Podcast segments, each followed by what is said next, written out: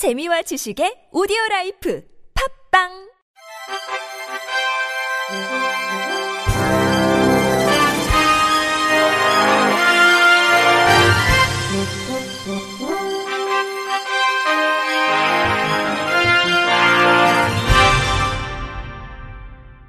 청취자 여러분 안녕하십니까? 7월 21일 목요일 KBIC 뉴스입니다. 전국 장애인 차별 철폐 연대가 국민의 힘을 겨냥해 내년도 정부 예산에 장애인 권리 예산을 반영하기 위한 만남을 갖자고 했습니다. 전 장현은 어제 국회 앞에서 기자회견을 갖고 이 같은 간담회 개최를 재차 요구하며 장애인 권리 예산 보장, 정치가 책임져라 문구를 담은 종이 비행기 만 개를 날려보냈습니다. 전장현은 지난해 12월 3일부터 지하철 4호선을 중심으로 출근길 지하철 탑니다 선전전을 33번째 진행했으며 이날로 74일차 삭발식도 거행한 가운데 활동지원 24시간 보장 등이 담긴 활동지원 1조 2천억 원 증액 등 보건복지부 장애인 정책국 예산을 중심으로 대폭 증액을 요구하고 있습니다. 전장현 권달주 상임 공동대표는 21년간 장애인 권리 예산을 외치고 있지만 청와대보다 더 위에 있다는 기재부가 어떤 답변도 내놓지 않았다. 한결같이 공무원들은 우리가 책임지는 조건이 아니라고 한다. 이제는 입법부, 정치가 더 이상 장애인이 죽어나가는 사건이 발생하지 않도록 힘을 모아야 한다면서 그저 검토하겠다는 말만 하지 말아달라. 책임있게 권리 예산을 만들어달라. 마지막으로 정치권에 희망을 걸어본다고 강조했습니다.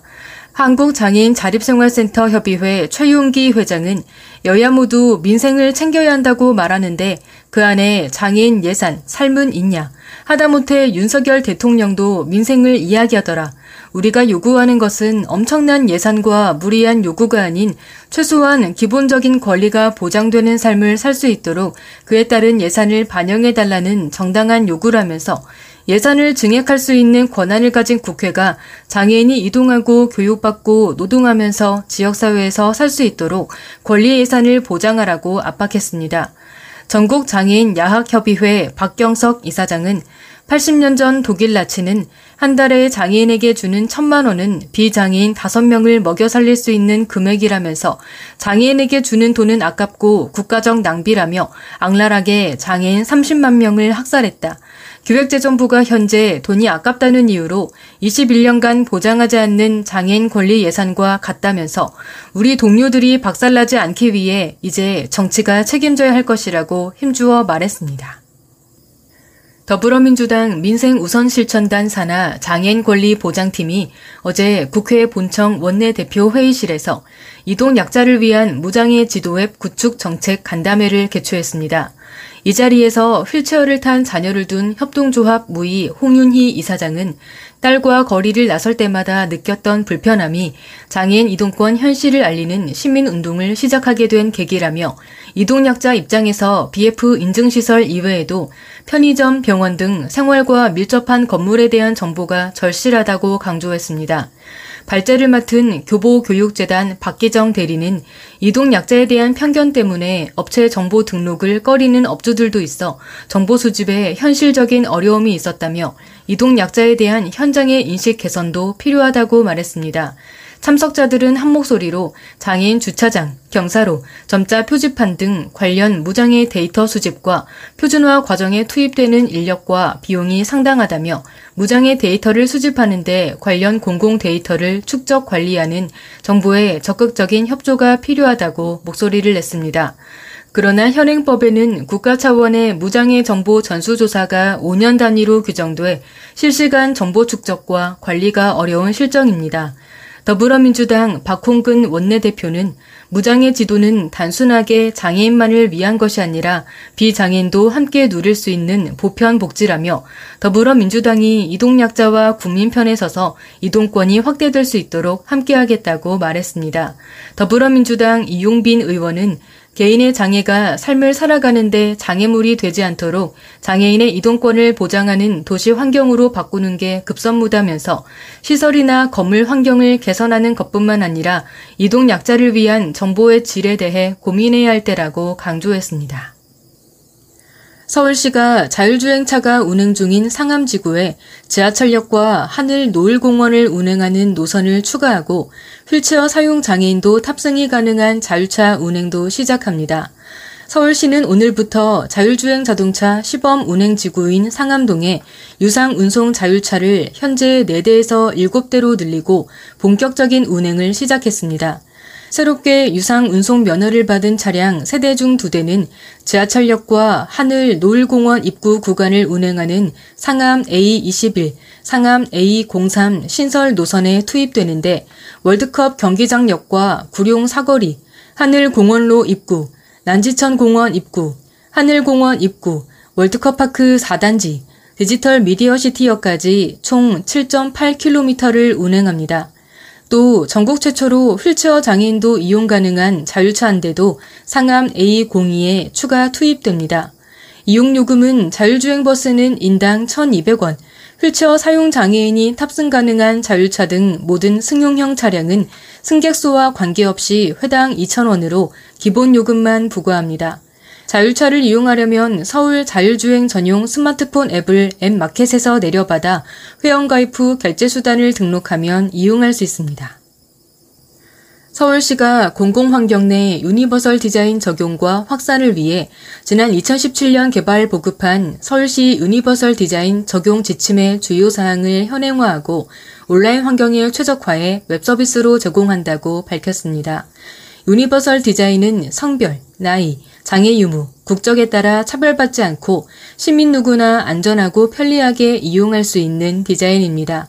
이번 사업은 지난해 서울시 유니버설 디자인 도시 조성 기본조례 개정에 따른 것으로 설계, 시공, 디자인, 감독자 등 실무자 입장에서 분야별 정보를 보다 쉽고 편리하게 활용할 수 있도록 고도화했습니다. 특히 건축, 디자인 등 관련 전공자가 아닌 경우에도 정보를 쉽게 찾고 이해하도록 그림과 해설서, 법적 근거 등을 연계하는 UI와 UX 설계를 적용했습니다.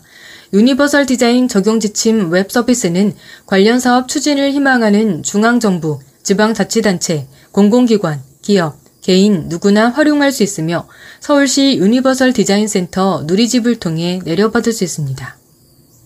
자폐성 장애 프로 골프 선수 이승민이 제1회 장애인 US 오픈 정상에 올랐습니다. 이승민은 현지 시각으로 20일 미국 노스캐롤라이나 파인허스트 리조트 6번 코스에서 열린 대회 최종 라운드에서 펠리스 노르만을 연장전 끝에 물리치고 우승했습니다. 이승민은 최종 3라운드에서 1언더파 71타를 쳐 3타를 줄인 노르만과 최종 합계 3언더파 213타로 연장전을 벌였습니다. 이승민이 공식 대회에서 우승한 것은 안양 신성고 제약대 전국체전 단체전 이후 두 번째며 개인전 우승은 처음입니다. 이승민은 페어웨이가 좁은 코스에 대비해 최근 집중적으로 드라이버 샷을 잡았던 게 우승의 원동력이라고 자평했습니다. 이승민을 헌신적으로 뒷바라지하는 어머니 박지혜 씨는 프로 대회에 여러 차례 초청해줘서 큰 무대에서 날씨, 어려운 코스, 상황들을 경험하며 많이 성장했다. 그런 경험을 바탕으로 이런 큰 대회에서도 흔들림 없이 경기를 할 수 있었다. 한국에 돌아가면 초청해주신 관계자분들께 다시 한번 감사 인사를 드리겠다고 말했습니다. 수십억 원대의 유산을 노리고 지적장애가 있는 동생을 살해한 혐의로 재판에 넘겨진 40대 남성에게 1심 재판부가 중형을 선고했습니다. 재판부는 피고인은 과다한 소비, 지출 등으로 경제적 문제 등이 발생하자 동생의 상속 재산을 빼앗을 목적으로 지적장애인 동생에게 마시지도 못하는 술과 수면제를 먹인 뒤 물에 빠뜨려 살해했다고 지적했습니다. 이어 타인 명의로 범행에 이용할 차량을 빌리고 약물을 준비했을 뿐만 아니라 지인에게 자신의 알리바이 등에 관한 거짓 진술을 부탁하는 등 적극적으로 범행 은폐를 시도했다고 밝혔습니다. 또 지적장애로 인해 취약한 상황에 있던 피해자는 부모님의 사망 이후 믿고 따르던 피부친 형의 탐욕으로 인해 영문도 모른 채 고통스럽게 사망했다며 공판 과정에서 피고인은 피해자를 유기만 했다는 비합리적 변명으로 일관할 뿐 진심 어린 반성이나 참회의 모습은 보이지 않고 있다고 질타했습니다. 앞서 A씨는 지난해 6월 28일 오전 1시쯤 경기도 구리시 소재 하천변에서 술을 마신 동생 B씨를 물에 빠뜨려 죽게 한 혐의로 재판에 넘겨졌습니다. 끝으로 날씨입니다. 내일은 전국 곳곳에 소나기가 내리고 낮에는 무더위가 이어지겠습니다. 오전부터 저녁 사이 강원 영동, 제주도를 제외한 전국 대부분 지역에서 소나기가 5에서 40mm 내리는 곳이 있겠습니다. 또 강원 영서에는 오전 9시까지, 강원 영동에는 오후 3시까지 가끔 비가 내릴 것으로 보입니다. 수도권과 충청권 북부는 오전 9시까지 빗방울이 떨어지는 곳이 있겠습니다. 예상 강수량은 강원 영동 10에서 40mm, 경기 북부 동부, 경북권, 강원 영서, 울릉도 독도 5에서 10mm, 경기 북부 동부를 제외한 수도권, 충청권 북부 0.1mm 미만입니다. 한편 당분간 강원 영동과 경북 동해안을 제외한 전국 대부분 지역에서 최고 체감 온도가 31도 내외로 올라 무더울 전망입니다. 아침 최저 기온은 서울 22도 등 20도에서 23도, 낮 최고 기온은 서울 30도 등 25도에서 32도로 예상됩니다. 미세먼지 농도는 전국이 좋음에서 보통 수준을 보이겠습니다. 이상으로 7월 21일 목요일 KBRC 뉴스를 마칩니다. 지금까지 제작의 이창훈, 진행의 홍가연이었습니다. 고맙습니다. KBRC